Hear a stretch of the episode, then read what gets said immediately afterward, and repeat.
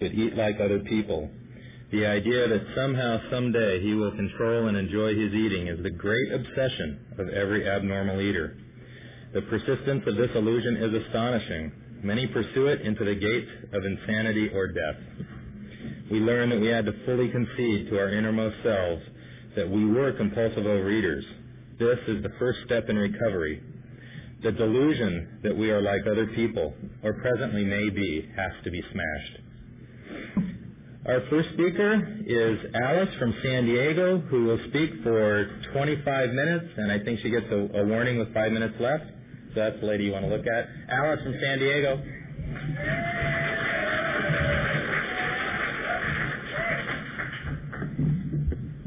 And I love mice. I'm Alice. I'm an average compulsive eater, and by the grace of God and the Fellowship of Overeaters Anonymous, I've been abstinent for over 17 years. And to qualify, I've been somewhere over 220, and I was 121 and three quarters one afternoon when I was 16 until I got out of the movies.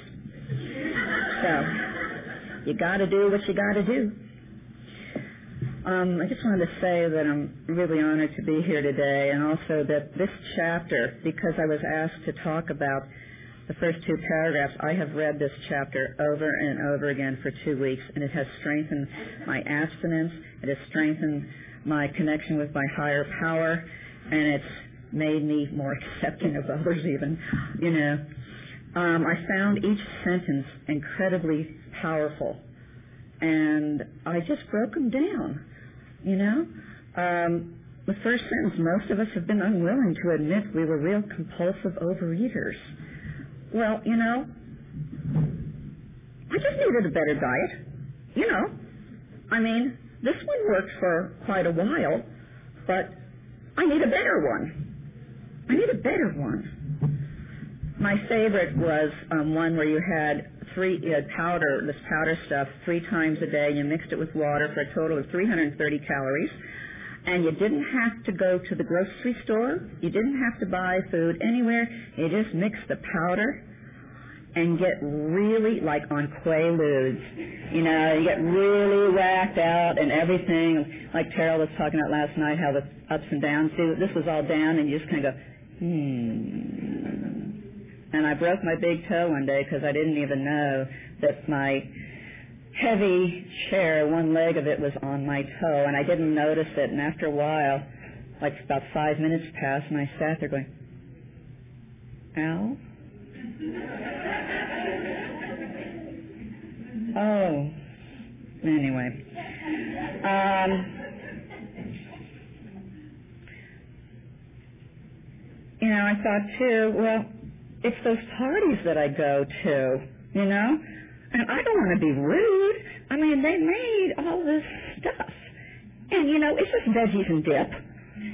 You know, and some chips. Eh, I'll just have a few. Yeah, that's okay. You know, I didn't want to upset them. That was called denial. I wanted that stuff. And I wanted it alone. If they could all leave, that would be good. But I didn't have a problem. I wasn't a compulsive eater. I know other people did that. And I go, you know, I take that bite and I go, I'm just going to have this tablespoon of this. And I take the bite and I go, whoa, that's really good. You want to see how many of you have done this one? Well, that was so good. I wonder what the next bite will taste like. right? See hands.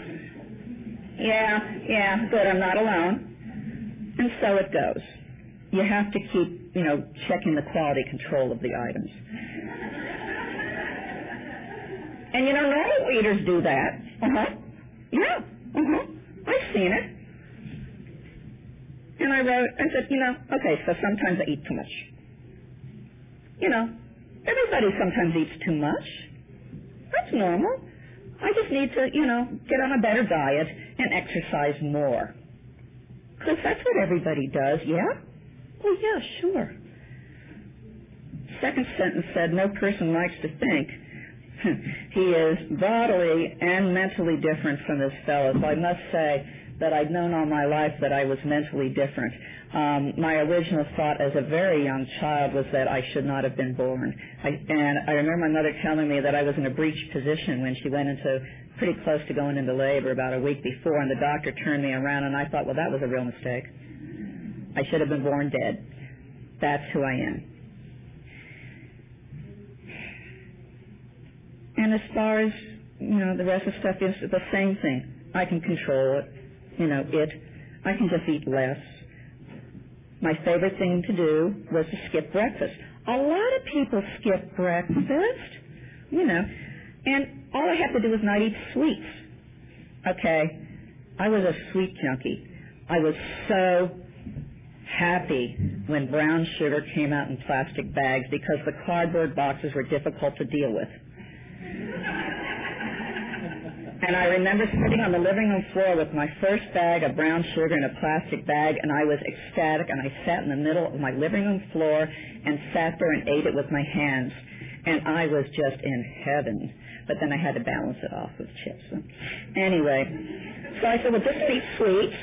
Just eat the vegetables, especially iceberg lettuce and vinegar and other free foods from, I think Weight Watchers had free foods. I don't know, I did it twice. Um, uh, because of this iceberg lettuce, I don't buy heads of iceberg lettuce anymore. That is one of my alcoholic foods. Okay?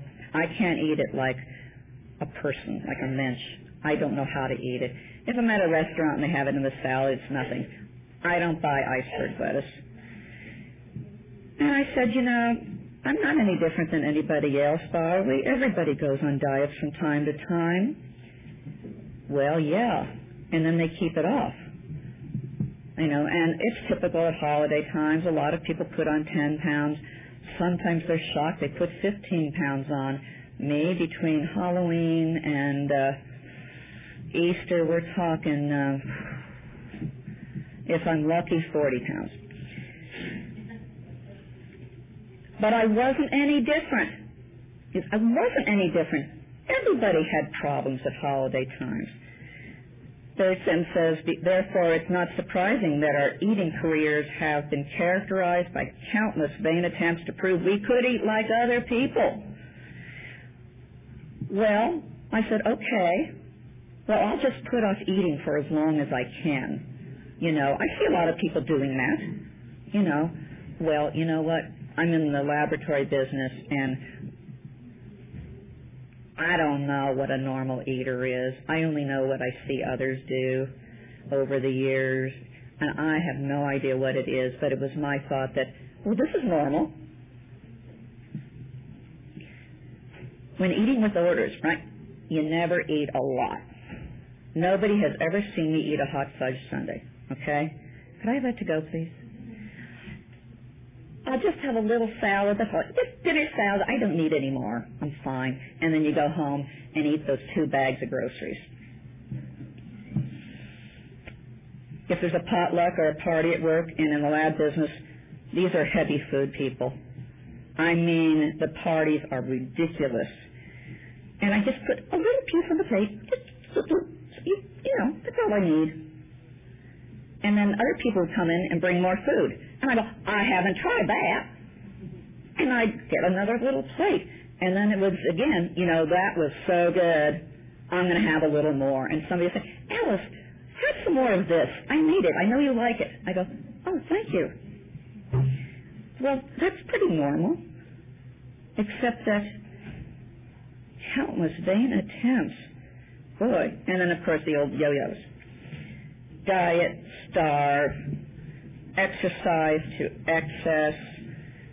Um, one time I remember I was around 158 pounds, smoking two packs a day, drinking 20 cups of coffee, hadn't exercised in I don't know how long.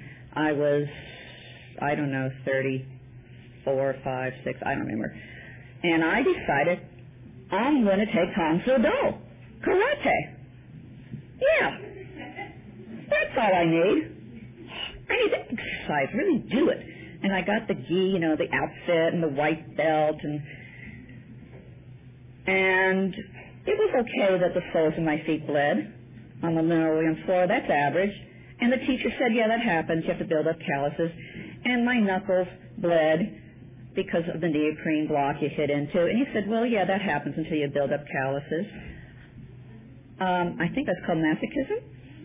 And a 10-year-old boy knocked me out. I mean, he's like this tall, maybe 90 pounds, and I fell into his head shop and went just down. Okay? Now, this is where my disease really kicked in, big time. It's been growing since I was three years old. Um, I saw people drinking grapefruit juice after the class, electrolytes or something. I don't know. I go, ah, electrolytes. I need electrolytes. That's it. So I went, you know, I'm going to have grapefruit. I'm going to have grapefruit juice. I'm going to have pepperoncini peppers and pickles and iceberg lettuce with white vinegar, and that's all I'm going to eat. Makes sense, right? And I continued doing what I'd been doing. That's all I ate. Um, I will share with you that I uh, I lost four pounds in two months, and I ended up in the emergency room with a deadly disease. Um, not to, I don't really mean to gross you out, but it is gross. I had um, I was bleeding out from the you know rectal bleeding, quite severe. My blood pressures were really low, and they put me in the hospital for four days with only an IV going into my body, no food. The bastards. Now here's the real bad part. I got out and I put six pounds on. And you know, I still have a bit of a resentment about that. You know, how could that be? And all along, I'm like, if I could just weigh 120 pounds, which I believe I weighed in fifth grade, my life would be fine. I just need to be 120 pounds. And I also share with you that um, on occasion now I still think, well, you know, 132 would be good. Well, actually, 122. Well, actually, 120 would be good. I'm a compulsive overeater. I, I, I I'm not an anorexic really. I've had some episodes, but my thing is food. I'll share with you that um, my physician had told me some years ago, 1992, I think, 91, that with my, this is what's funny, that I have a very large bone structure. I've been saying that for years. Years. That's why I weighed 180. That's why 200. I had a very large bone structure. He said, you have a very large bone structure. I would, I'd been exercising quite a bit over the years, moderately in abstinence. My muscle tone was good. I was backpacking. He said, he's looking at my medical, record. oh, you weigh 142. It's perfect. I said, what? I staggered. I said, he said, that's the right weight for you. And I said, would you write that down on a prescription pad for me? he said, no. Deal with it.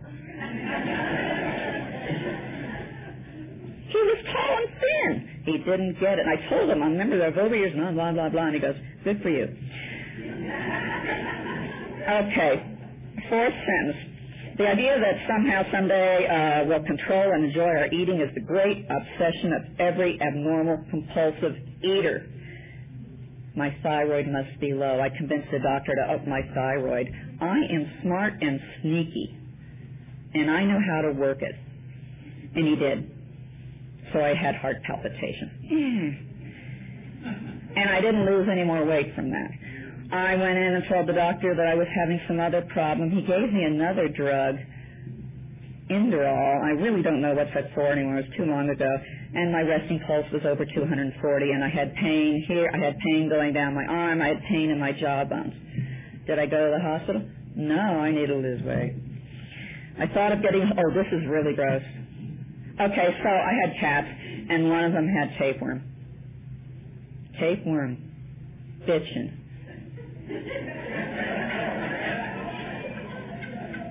I had gelatin capsules. Put some in the gelatin capsule, eat them, and you'll get really skinny because the food won't get processed. They eat it. And of course, they also eat your intestines. But that's not a big deal because you can go and get rid of them later. Yeah. I considered having my mouth wired shut, and then I realized you can still get a straw in there. At this point in my life, diets didn't work. I couldn't lose weight no matter what. I couldn't stay on a diet at all. We're talking hours. The persistence of this illusion is astonishing. I I couldn't understand why I was fat. I couldn't understand it. It made no sense. Why couldn't I weigh 125 pounds? Even 135? 220 something? I don't know how that happened. Denial. Many pursue it into the gates of insanity or death. I was shocked. I was doomed to this life. Every night when I went to bed, I don't know how many of you have done this. I don't think I'm alone. I'd think, because I didn't know about God or anything, I just go, if I could just die in my sleep, then I wouldn't have to do another day of living this way. I couldn't stand another day of feeling that way, of not being able to do anything about the food. It was my priority in life. Nothing else mattered. By the way, my cat got up to 13 pounds. Um, one, as I mentioned, I worked in lab. One day I found myself in my little narrow kitchen, hand on the refrigerator where the double sheet cake was. I made it for work, you know. The other hand holding a needle and syringe filled with air. Which one? Which one? Well, guess what? I'm here today. Okay. We learned that we had to fully concede to our innermost selves that we were compulsive eaters. This is the first step in recovery. I want to share with you the first meeting I went to on uh, March 28, 1988. I went to this noon meeting because I kind of ran out of food and I was down to the flour, and I'm really not just a flour and water person, you know. So I had like food all over the shelf. You know the shelf. Living room was a mess. The cat was crashed. And I sat at that meeting because that meeting was an hour long. My transit time was half an hour to 45 minutes. I also have TMJ. That's a bad disease for a compulsive eater to have. It's not right. But I'll tell you, ice cream, it should work. Okay. I sat there during that meeting, and I listened to people share. And I'm sitting there going, yeah, yeah, I ate in the closet. Yeah, I did this. I did. Yeah, I stole food. It's like, yeah, so what? Yeah, so what's different? You know, yeah, sure. Yeah, sure. The last person who shared, it was like a burning desire thing. He said his name. He said he was here so he didn't have to weigh 225 pounds again, and he was here for his sanity. Um, for some reason, it caught my attention. It caught my attention because I knew I was insane. And he talked about the fact that he had a disease that was not his fault, just like diabetes or cancer or whatever. It wasn't his fault. And all of a sudden, it all went click, click, click, click, click, one, two, three. I realized at that time that there was a power greater than myself that had been taking care of me all this time. You know, the food kept me going to get to Overeaters Anonymous, and then it like screwed itself because I got abstinent. I realized I did have a disease. It wasn't my fault. And I also realized that the program of Odors, Overeaters Anonymous gave me a way of recovering from this disease one day at a time. And if you can do it, I can do it. I'm a little competitive. I knew, as he said, get a sponsor, get abstinent, work the steps, do service. And I swear he was talking to me. He was looking somewhere else, but he talked to me. And after the meeting, I was like a burden, a physical burden removed from my back. And I'll tell you, uh, that night when I went to work, I did something very unusual. I had breakfast, and I poured the cereal into the bowl with two hands, as a child would. And I cut up the banana, and I hadn't had breakfast in how many years? And I cut up the banana with a dull knife, like a child would. And I poured the milk with two hands. I was a baby. And I sat down at the table and I ate it. Then I did something weird, another weird thing. This is all unplanned. Totally unplanned. When I went to bed that day, I had no plan on doing anything except coming back to OA. I packed a lunch. I go, okay, well, sandwich, a couple pieces of fruit, I guess. And I took it to work. And I didn't eat again until my lunch break at 3 a.m. And the next day, well, I'd asked a woman at that meeting to sponsor me because when I talked to this man, you know, will you sponsor me? And I'm just sobbing. And he's going, I don't sponsor women. Here. You know, took me over to this woman. And she said, call me tomorrow at 9 o'clock. And I called her, and she said she didn't have room. And I'm like, what the? You know. And she gave me names and phone numbers of about five people that I could call. I continued calling and calling. The fifth person I got was home. I never met her. And I've been abstinent since uh, March 29, 1988, by grace of God.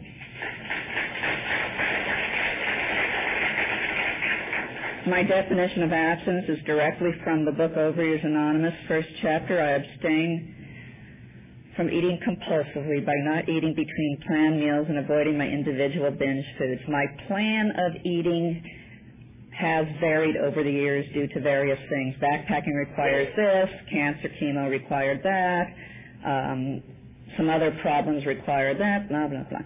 And, you know, and I cried a lot. And I did have a funeral for my quesadilla.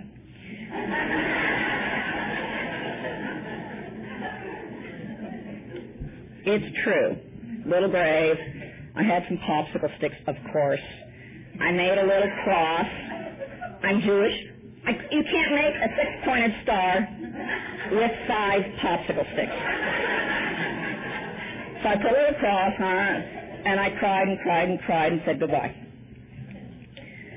The delusion that we are like other people that presently may be has to be smashed. It was smashed. It was smashed. You know, I have no idea what a normal eater is. It confuses the heck out of me. My husband came out of the kitchen one day with one cookie. And this one little cookie took five minutes for me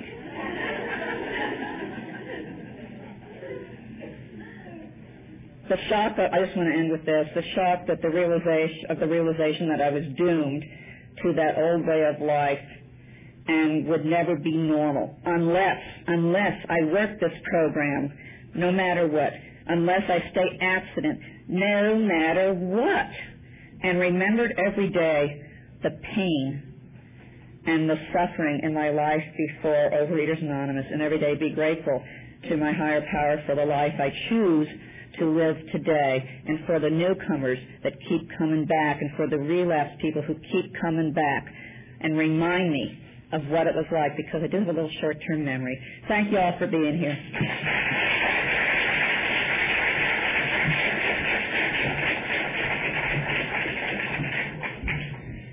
All right. Uh, thank you, Alice. Our second speaker is Julie from San Leandro, who will speak for 25 minutes and get a warning with five minutes left.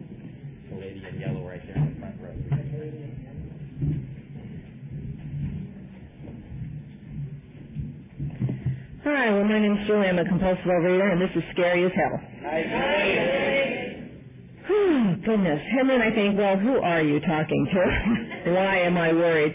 Um, you know, it's like, you know, really, when you think about it, it's like I'm worried about talking to people who ate out of garbage cans, you know, stuffed food under their clothing. Yeah, I mean, you know, or uh, took enough laxatives to float a battleship. I mean, as a friend of mine said, you know, you're a beautiful bunch of diseased people. And I, th- I think, yeah, we clean up well. You know, we clean up well. Um, so uh, I will, I will, as our previous speaker just said, tell you um, quickly. Um, I've been coming. I, I, you know, you think life without sugar is tough? Try life without estrogen. Huh? It really sucks. And my memory is just shot to hell on a handcart. So I found out that July 1st, I turned 20 years abstinent. I think I'm still on 19. You know, I turned 20. and I still think I'm 47. Well, you know, so there are some advantages to that uh, memory thing. Um, so uh, I've been coming to Overeaters Anonymous longer than that, though, and uh, what it said here is, you know, most of us have been in willing to admit we were real compulsive overeaters, and no person likes to think he's bodily and mentally different from his fellows the idea that we are, you know, like other people that presently maybe has to be smashed. Well, I'm going to tell you how this got smashed for me, okay? I'm going to tell you a little bit about my story, what it used to be like, because that's what smashed it for me. That's the only thing I know smashes it for me. A good sponsor has not smashed it for me, and I've had some damn good sponsors. Excellent meetings haven't smashed it for me, and I've been to some dynamite meetings. Um, the only thing that smashed this for me was food, and my behavior around food, and my thinking about food my obsession with food and my compulsion with food are what smashed it for me. And when we, not to be upbeat, but when we bury people in this program, it's because it didn't get smashed. Bottom line. Because it says in here the first step in recovery is not that I admit I'm powerless. It's that I can see to my innermost self, not to you, not to my sponsor, but to myself, that I am a compulsive reader, anorexic, or bulimic. It's all the same damn coin. Okay? It's all the same coin. All right? And I know this because I've been all three. Okay, I am an underachieving anorexic, I will admit that. But I was there for a brief shining moment, and to me it was shining, okay? I know that it's nothing funny about it, but my goal weight has always been my birth weight. That's my goal. I'm shooting for that. I don't make it, but that's what I was shot for, okay? And I used to say I was born a compulsive overeater because I came in this world a fat baby, 9 pounds 11 ounces in 1956, was a chunker, man. And it got worse from there. I've seen pictures of myself. There's no imagination about it. I was an obese baby. I was an obese baby. My mother's, my pediatrician bawled my mom out because I was an obese baby. And She just, she just likes to eat. I felt like going, yeah, you know, and, but the truth is, is according to this book, it says there are people who are, you know, continuous or hard eater. I'm a hard eater, you know, but it says at some point in our eating careers, we cross that invisible line into compulsive overeating. And I believe I didn't do that till I was 17 years old. Up until that time, uh, food had always played, you know, a big important role. Normal eaters. I remember in elementary school some kid coming up to me and talking to my sister and saying, is your little sister to eat that whole piece of cake? Now to me, these days it would be considered small. In those days, I guess it was considered big. And I felt like, of course I am. And, and then she goes, boy, she's to get that. Well, you know, truer words were never spoken. And I did. Uh, I, you know, have always had school nurses tell me, honey, don't you think you need to lose a little weight? You know, sometimes from the front of the room. Um, and my first diet was at the age of seven. Okay? I have detector permanently emblazoned on the, you know, feet. Okay, from where I've stepped on a scale all my life. Okay, all my life. My family has all had a weight problem. And the reason why I was on diet at the age of seven is because my mother knew what it was like to be terrorized and humiliated by others. She did not want to see her daughter go through this. So she terrorized and humiliated me so I wouldn't have to go through it. Right? God bless her heart. You know, it was the only way she knew how to do it. She'd never been to Overeaters Anonymous. You know, I got to remember that I've been going to a billion meetings and my family hasn't. They don't. Mm-hmm. So and it always used to piss me off, I just have to say this right now, that why the law of physics are such that if you eat, I should have asked the professor that, a pound of candy, why do you not gain a pound of weight? I don't get that. I, you know, I, you know, today I, I was telling somebody because, because of menopause, I had to release even decaf coffee. I don't get any coffee at all. And now I say that not to garner sympathy, just to complain. And and I tell her, you know, I have a mean God. The truth is, I know I don't have a mean God, but I also know life ain't fair. Fair's in Pomona. Go there if you want fair. You know, the, you know, life ain't fair, Julie. You know, and the problem is, though, is that I work at an art center for disabled adults, and I teach people who have maybe one working hand, and the rest of them's in a wheelchair, and they can't even go to the bathroom unaided. Tell me about fair. You know, I got no room to talk about fair. Okay? So I realize that. But I also know I have a loving higher power who lets me complain for a while, and then after a while I start knowing shut up, Julie. You got it. You got it better than you. Frankly, I hope I don't start crying because I know I've got it better than I ever dreamed possible. I really do. Okay, so how do I know I'm bodily mentally different? Well, I've been told all my life, like I say, seven years old. Okay, so and I know that I don't react like other kids. Other kids at nutrition break would have a roll and they're fine. You know, I would have a roll and then want rolls the rest of the day. I remember, I mean, like all this stuff, it just, you know, I'm not one of these people that was lucky enough to black out their childhood. I remember every bit of it. And I remember, and, you know, 14 years old, I'm in cooking class, and the person I was with used the term, this is too rich. And I thought, what does that mean?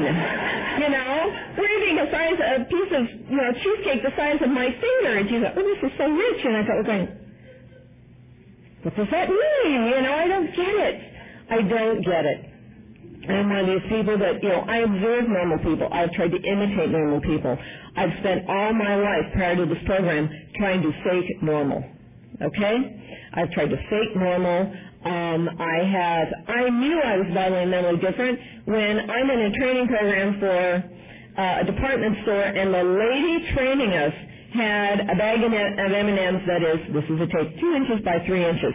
I personally carried a one pound bag in my purse most of the time for nutritional value and quick energy purposes. And when I saw her take that little bag, eat it halfway down, roll the rest up, put it back in her purse, I thought, different planet. You know, and it wasn't until I was here that I met other people moving on the planet like me.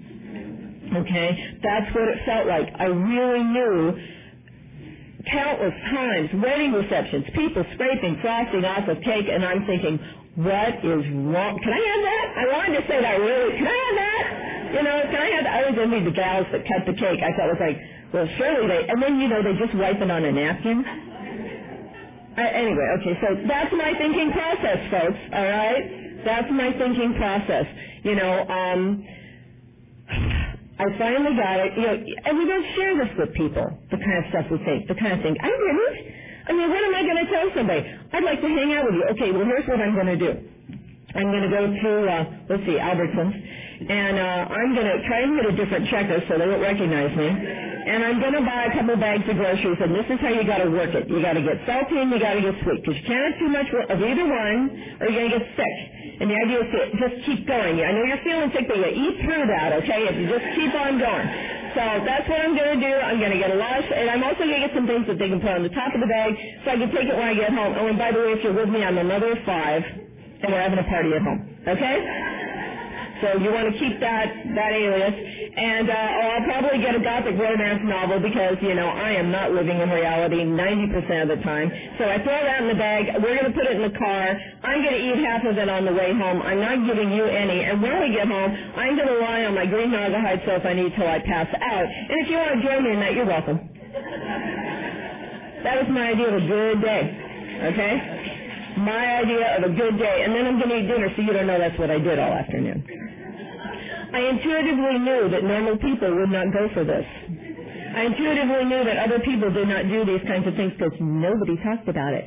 That was one of the attractions of Overeaters Anonymous when I came in. People talked about it. I heard people who were doing what I was doing, putting one wrapper and another wrapper, you know, the bad wrapper in the socially acceptable wrapper and throwing it in the trash to cover, you know, cover your tracks. So you know, I knew how to, you know, creatively fluff up place, a cookie. So there were 12, now there are 4. But it looks like 12, doesn't it? Okay. So it's like I knew that stuff, and I knew other people didn't do that stuff because I'd seen them not do it. And the most miserable eating I've ever done is prior to OA when I didn't have a program, and I didn't have a higher power, and I didn't have 12 steps, and I didn't have you people to talk to, and I didn't have a sponsor, and I tried to approximate normal. I am a five-time flunk out of a com- commercially successful weight loss program. I have paid another commercially successful weight loss program over $350 to electroshock my arm and try and convince me I don't like chocolate. There ain't enough electricity in the grid, and that's the way it is. You know, that didn't work either, and okay, bodily and memory, you get the picture. bodily and mentally different from my fellows. Okay, so how do I know about anorexia and bulimia? I got in here and I mistook working the steps and having a spiritual awakening and serenity as weight loss. If I can just get thin enough, I know I'm going to feel like those people. My heroes were the anorexics. I thought they were in weight. I didn't know they were suffering. Okay? And I tried to get like them, so I got to 98 pounds from this program. I was 98 pounds. I couldn't walk up a flight of stairs. I'm wearing formal underwear in the summer down here because I'm cold all the time. I can't sit on a toilet seat because the bones are hitting the seat, you know, and I would have kept going, folks, because I knew food was my enemy. Except I made the mistake of going to an OA retreat, and I wasn't working any steps. Oh, I was kind of. I admitted I was fat I believed OA could help. Step two. Step three, uh, turned my life over to the care of God once about a year and a half ago, and uh, now I'm turning my life over to the care of food scale. And I didn't have my food scale. And I started with an extra piece of broccoli. And I found they lock up the food between meals at OA retreats because I checked the locks. And um, I began compulsively overeating. I went from, and this is going to meetings, 98 to 200, and I, I stopped weighing at 186, but trust me, 200 or above in less than three months. Okay? 16 pounds in six days. That's not I eat because I like the taste. That's not I eat because, you know, whatever reason. I was doing that because I was in the throes of a compulsion beyond my control. Okay? Now, in between all that, I know, coming back down again, I have exercised in a bulimic manner. I have uh, taken laxatives in a bulimic manner, I know what it's like to be on that treadmill of running as hard as you can, as fast as you can to keep that weight off and to keep eating at the same time. I know what it feels like, okay? That's why, in my personal opinion, and anything I say up here is my opinion. If you disagree with me, that's just fine. I, you know, good.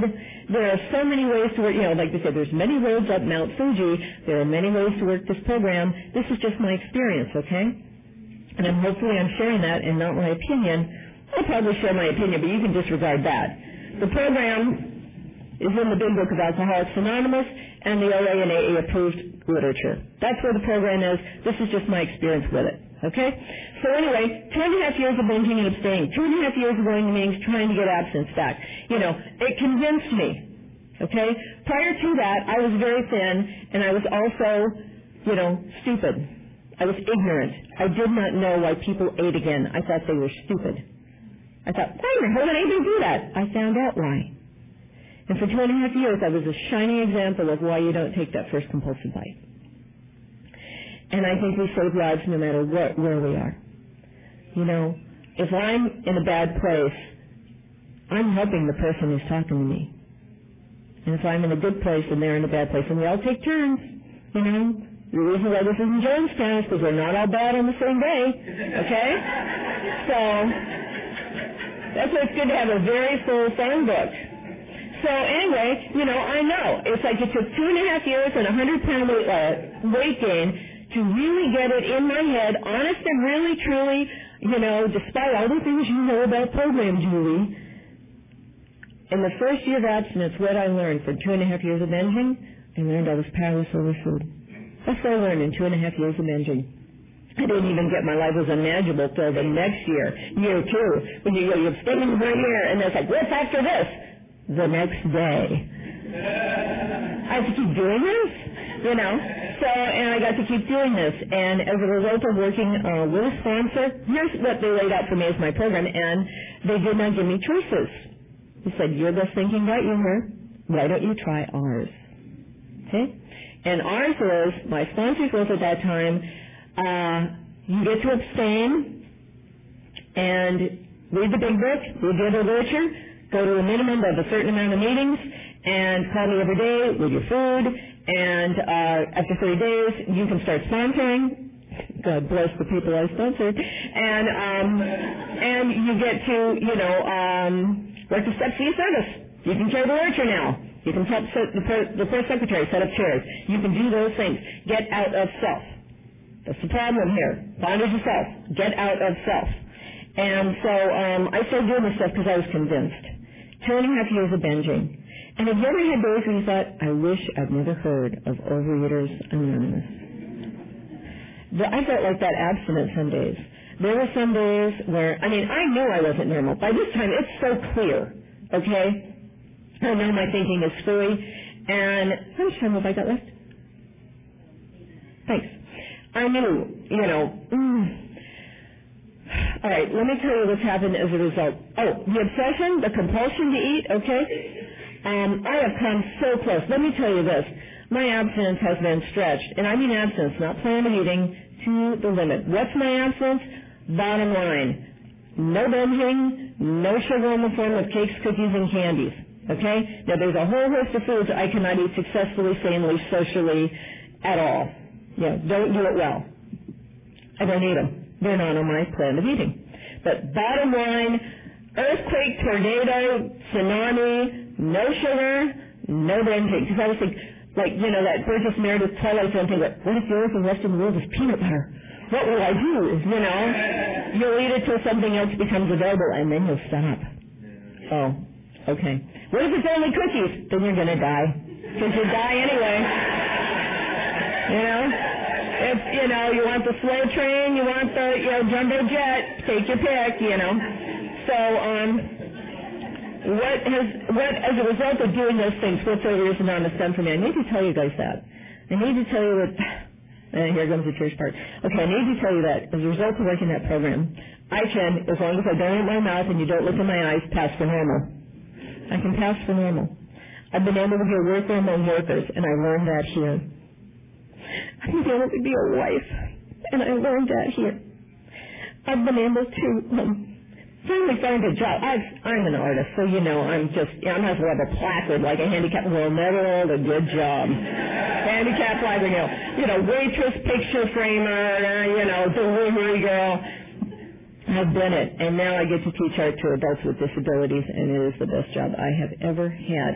And on a daily basis, it taxes my very soul because I'm having to give a lot and this program helps me fill up again. So I'm able to do a job I could never do even. Um, as a result of this program, um, I I used to weigh 200. I think I weigh right around 130, you know, somewhere in there because my pants are like type 6, loose 8. Right? Um, and most importantly, this program is, I just came from the, uh, from the um, agnostic uh, atheist meeting. It was a real good meeting, you know. And, uh, and I'm like, yeah, uh, when I came in here, I had a real hard time with a higher power. Real hard time. Because you can't say, oh God, help me not eat again, and I eat again. Oh God, help me not eat again, and I eat again. God begins to have a little credibility problem with me after doing that for the 150th time. So what happened was, was one day after consuming a pound of butter and a loaf of bread, and I went to an AA meeting because I was too ashamed to come here. And everybody thought I'd gotten drunk. I said, no, I just ate. And for some reason, I heard what this little amphetamine addict told me, which was, you know, why don't you just abstain for Julie? In other words, for the first time in my life, I could hear that my dues were paid up, and I was killing the wrong person. I had spent all my life trying to kill the wrong person, and I had to stick around here long enough to find out who was really home, and to know I didn't have to, I didn't have to kill me anymore. I could be the whole concept of the idea of being kind to myself was so foreign. Unbelievable. And I had to learn how to do it. You can, I tell one of my sponsees, because she's like me a lot, I say, you can even bear joy a day at a time if you hang in there with this program. You know, a good life can be yours, and you will be able to stand it. Anyway, you guys have given me a power greater than myself. You've given me a life that I really, frankly, never wanted in some days question. Okay, I mean, it's like you know, I get a phone call at six oh five in the morning, you know, and you know how we are, and all that other stuff, and you know, you go to meetings and you do the deal, and and frankly, you know, I'd rather be um, numb and oblivious. Except, no, I don't. I really want to be here because because this is the best deal at any price. It was the best deal I ever got. I got a God today. I got a real life today. I've spent all my life going, how does this thing work? I don't get it. I don't get life. I don't get how to do it. I'm square peg, round hole. I don't get it. Today I get it. Today my job is to uh, be of service to you, do the next right thing, practice these principles, and that's the deal. And as a result of that, I have not had to consume an entire cake in over 20 years. Okay? And when I was on my knees begging whatever was out there for help, I didn't give a shit if I got a good job. I didn't care if I met the man of my dreams. I didn't care about anything, but God just helped me stop eating. And I've been given that and a whole lot more. It's one of those things where you get the gift and you have to work your ass off for it. You know, I am not responsible for my disease, but I am damn well responsible for my recovery. And at the same time, I'm not.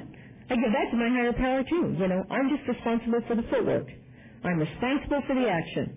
This is an action program.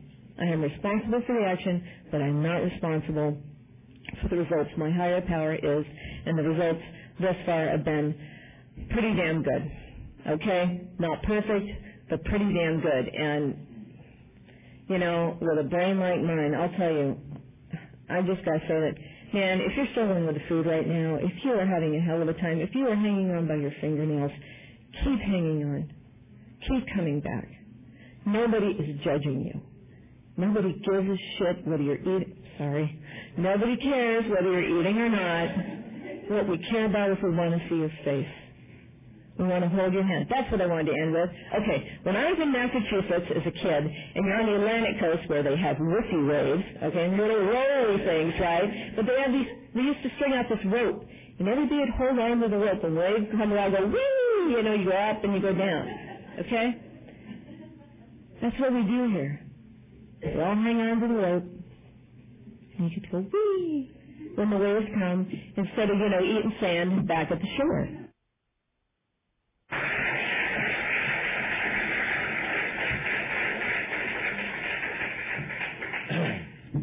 Okay, we will now have uh, 10 minutes of questions from the Ask It basket.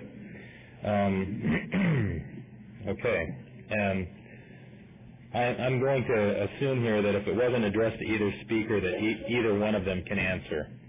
So the first question is, um, or both. How do you go from having a relationship with food to having a relationship with the opposite sex?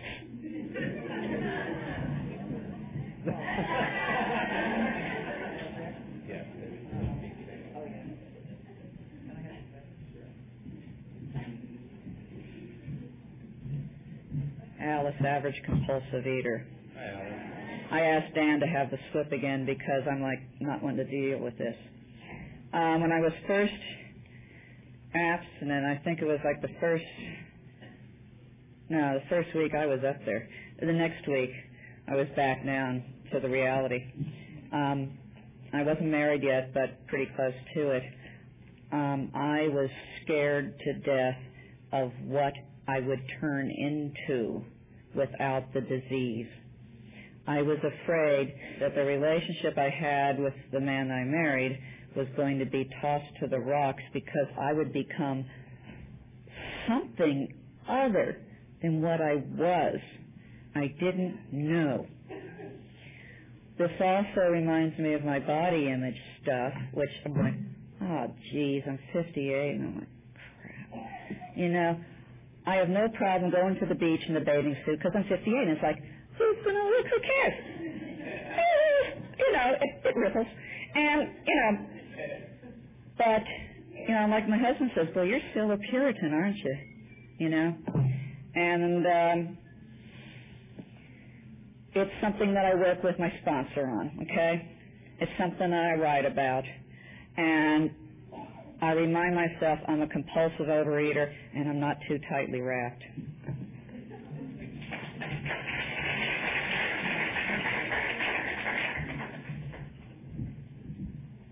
How do you go from having a relationship with the food to a relationship with the opposite sex?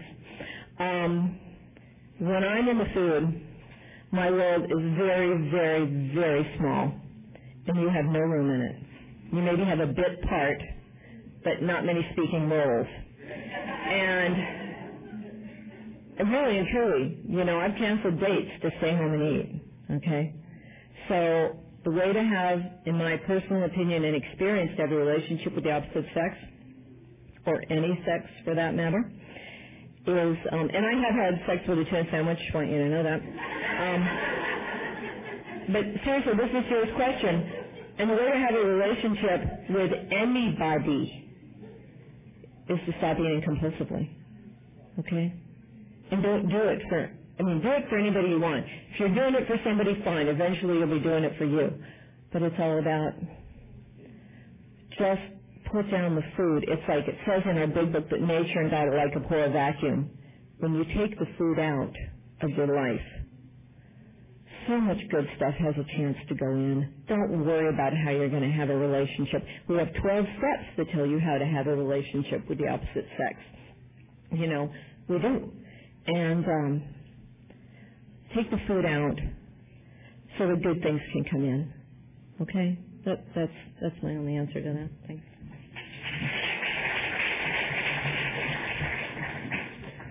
Uh, for either or both. Um, what do you do to cope with obsessive thinking that isn't about food, i.e., they're doing it to me, they, they, they?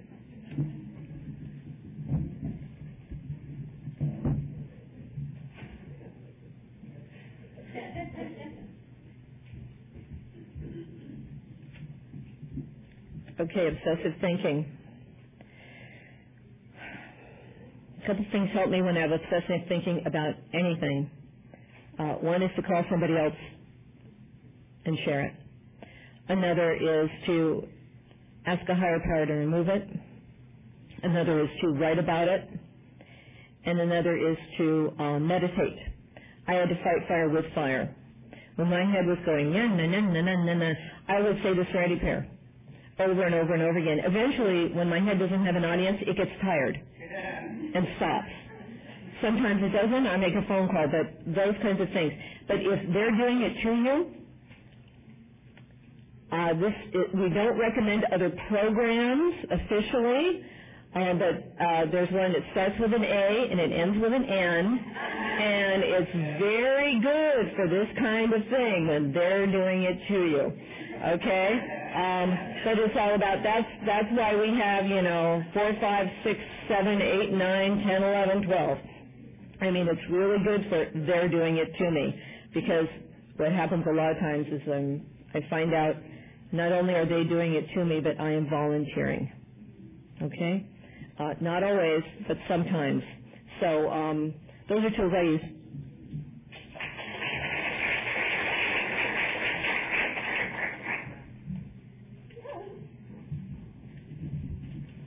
Hi, Alice again here.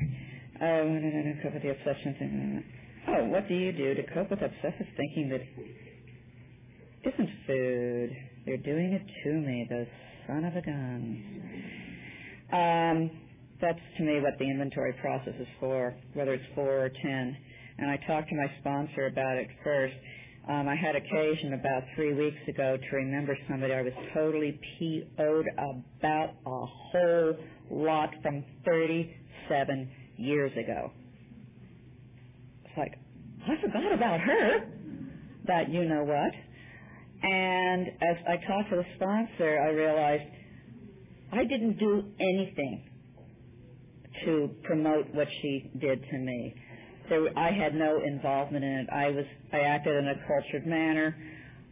I didn't deck her, which was a consideration because she was small. And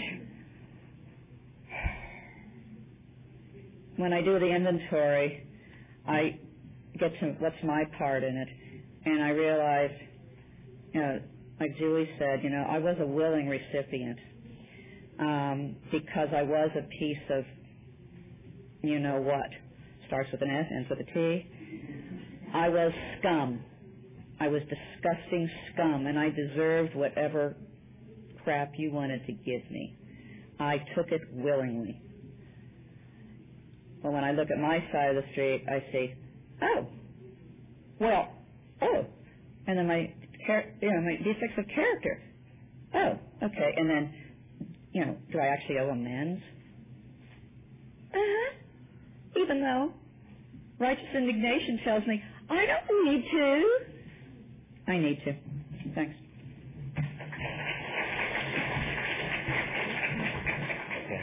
We only have a couple of minutes left, so I'm going to try um, take a risk here and combine some of these questions and let both of both of our speakers respond. Uh, how do you turn over your food obsession? Do you still get obsessive over food? What's what's the best? apparently, that's funny. What's what's the uh, best defense from obsessive overeating? What particular obsession? Uh, when particular obsessions return for a particular food, how do you handle it?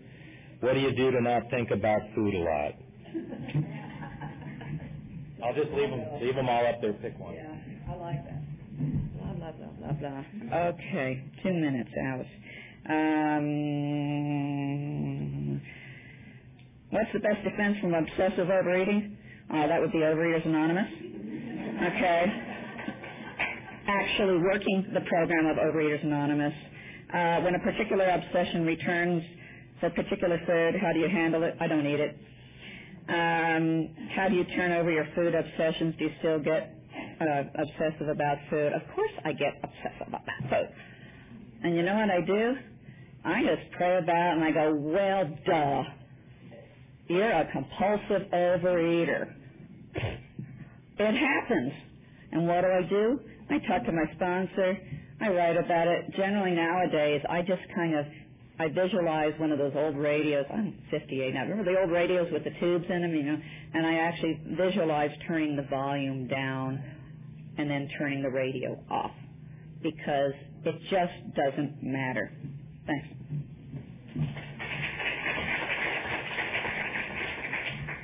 Okay, I'll be quick. Usually when I'm obsessed with the food, there's something else going on in my life. I need to be talking with people. I need inventory, and above all, you know, most of us would rather talk about genital herpes than what we're eating. So I find I have to be really honest and tell my sponsor, you know, like, hey, I just had a big meal. Okay, do I ever get obsessive with food? You betcha. It's, I'm sorry. Some people really get a real release. I am always going to be concerned about when's lunch. Like I know right now it's 11:30. Oh, good, 30 minutes. I can do 30 minutes. No problem. Um, and what do I do to not think about food a lot? All I can tell you is this. For the first nine months of absence, the monkey was on my back like a gorilla. Okay? And I can tell you this, that if, if you're really obsessed with food, hang in there. Don't act on it. Okay? Do the tools we've talked about. Okay? And the obsession goes, if it didn't go away, if it didn't get better, if there wasn't relief, nobody would do this stuff. It's too hard. But it goes away it gets better. Over the years, the obsession with food has gotten less and less. Does it return? Yeah. I've had times where I just thought, you know, the the thing is, is that today it'll walk in and I let it walk out. I know that I can't afford to fondle such thoughts for very long. I don't get to think, oh, it wasn't it good back then. I have to remember, and what was it really like, Julie? Think the food through. You know what the first bite sounds like it's going to be great, but what was the 120th bite feeling like? You know, get real. How was it really? And those kinds of things. And I'm sure your sponsor can suggest a lot more too. But all I can tell you is that it, it gets better. It's not perfect. I don't think it'll ever be perfect. I know it won't ever be perfect, but it's just better. And I rely on my higher power, and I lean into this program when the food's really talking to me. You know how you walk by the refrigerator and it's just another appliance, and other days you walk by the refrigerator and you're like, oh, you know, it's just it's a different deal. Thanks.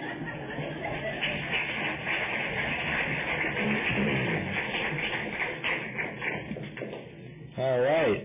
We will now have open sharing. We will have time for approximately three shares. Um, if you have already shared at another workshop, please give others a chance to share before you come forward. Limit your share to three minutes. We will have a timer. Uh, stay on the topic, please, and sign the tape release form after you share. I'll, I'll hand it to you, or it'll be right up here in the front. Uh, who would like to share?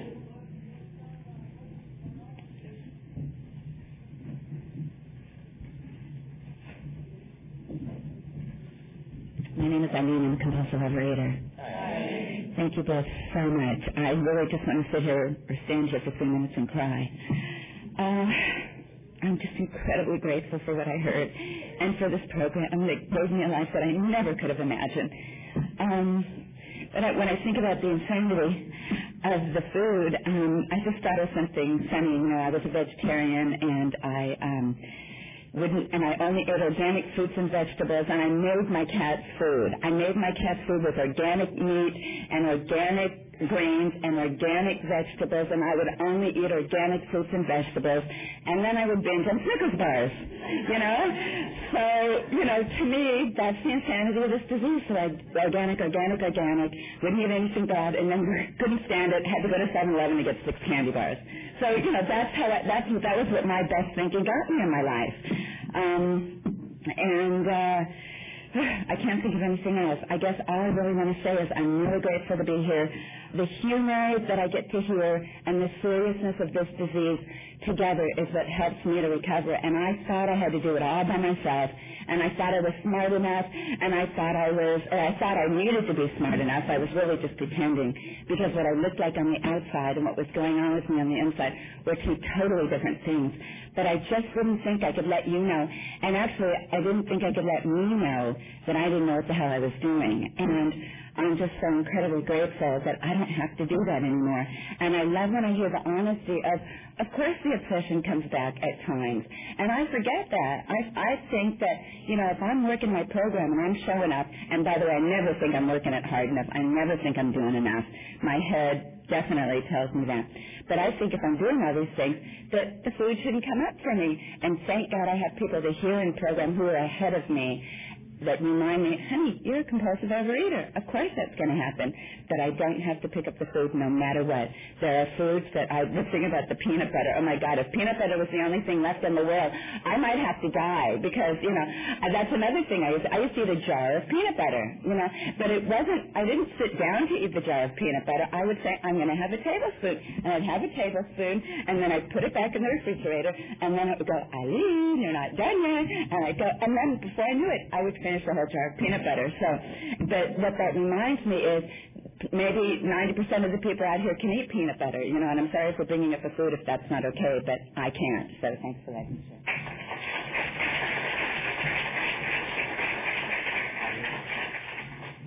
My name is Shirley. I'm a compulsive overeater and a grazer. Hi, Shirley. Thank you so much, Allison. You were talking about uh, the diets.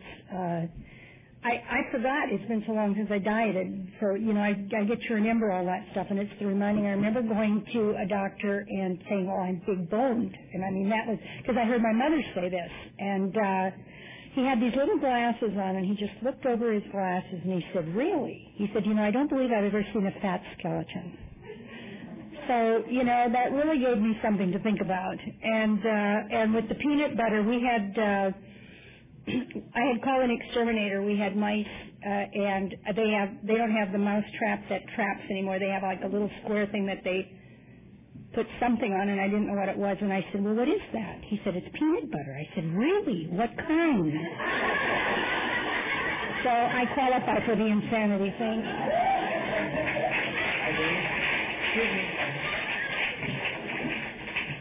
I need you to come back and sign a release form.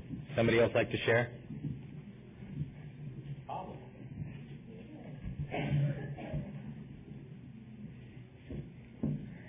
Hi, my name is Paul. I'm a composite compulsive overeater.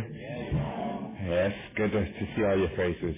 Amazing. I love to be here. And uh, the great obsession. Oh my God, I've been struggling with this great obsession that I can't handle food like a normal person from day one. I walk around still up to this day. I've been in the program over a year, and I'm still thinking, oh my God, I can handle this. Uh, this this food stuff is easy.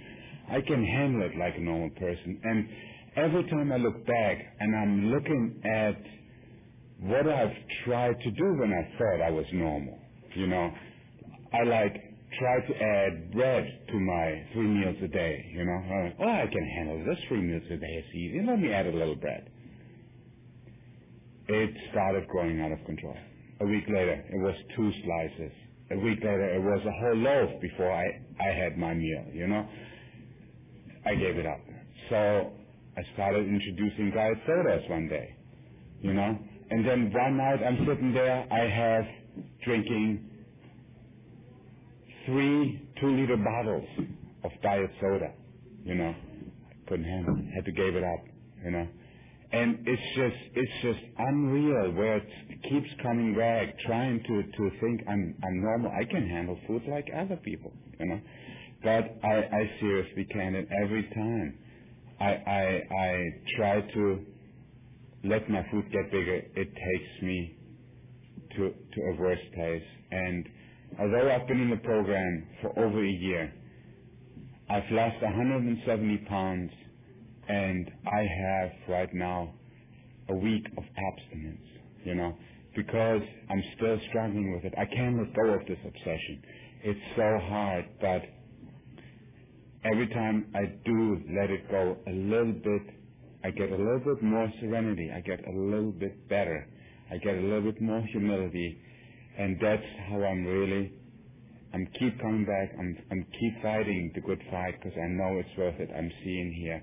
You guys are all proof, and it's it's it's so helpful. I mean, one of my biggest things in in my life before the program was that I used to achieve a small small goal, and I said, okay, I've I've accomplished something. I can let go now. I can enjoy life. I can go back to food and celebrate it. Here I'm learning. You can grow. You have to keep growing. You have to. If you make a mistake, if if you if you relapse, if whatever it is you know you're struggling with, fight it, do the good action, and keep going. And that's the, probably the biggest gift I've gotten from the program. Thanks.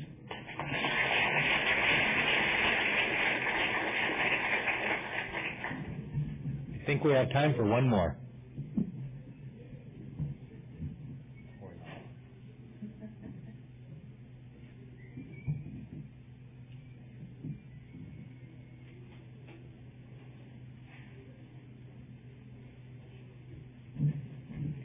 Hi, my name is Lil. I'm a compulsive overeater.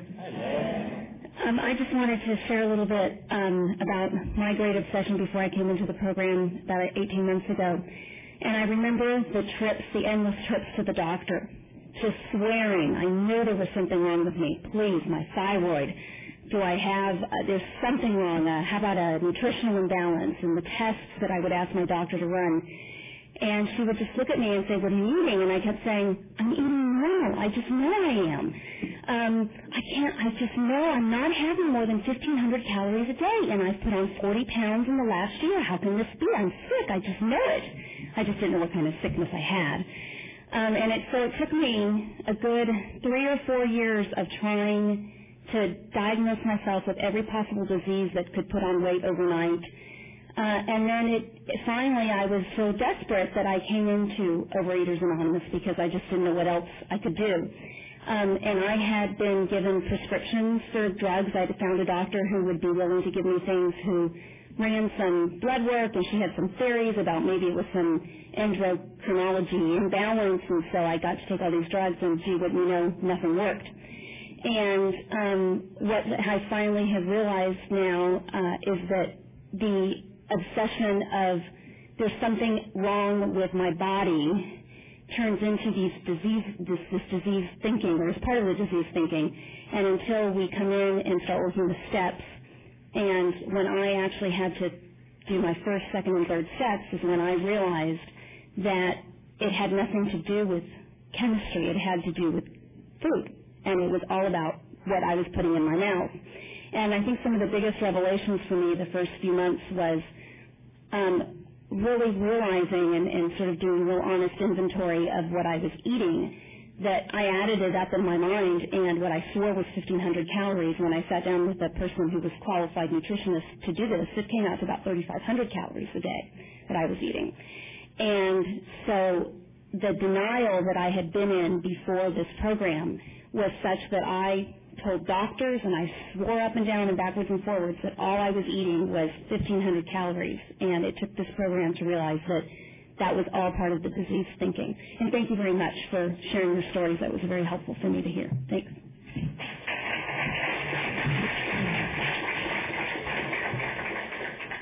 Okay, I think that's all the time we have. Um, I would uh, like us all to thank our speakers again one more time, please.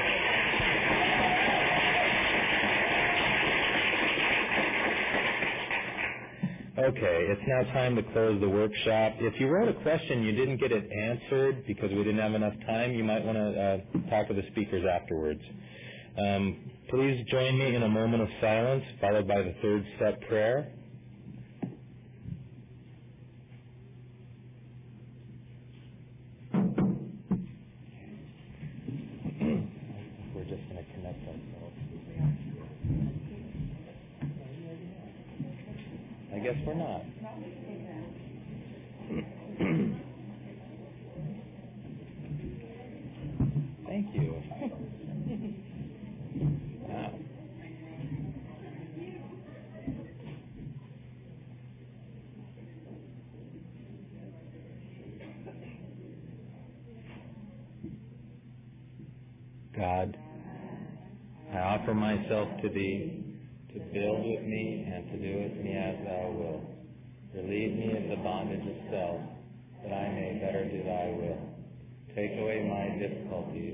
That victory over them may bear witness to those I would help.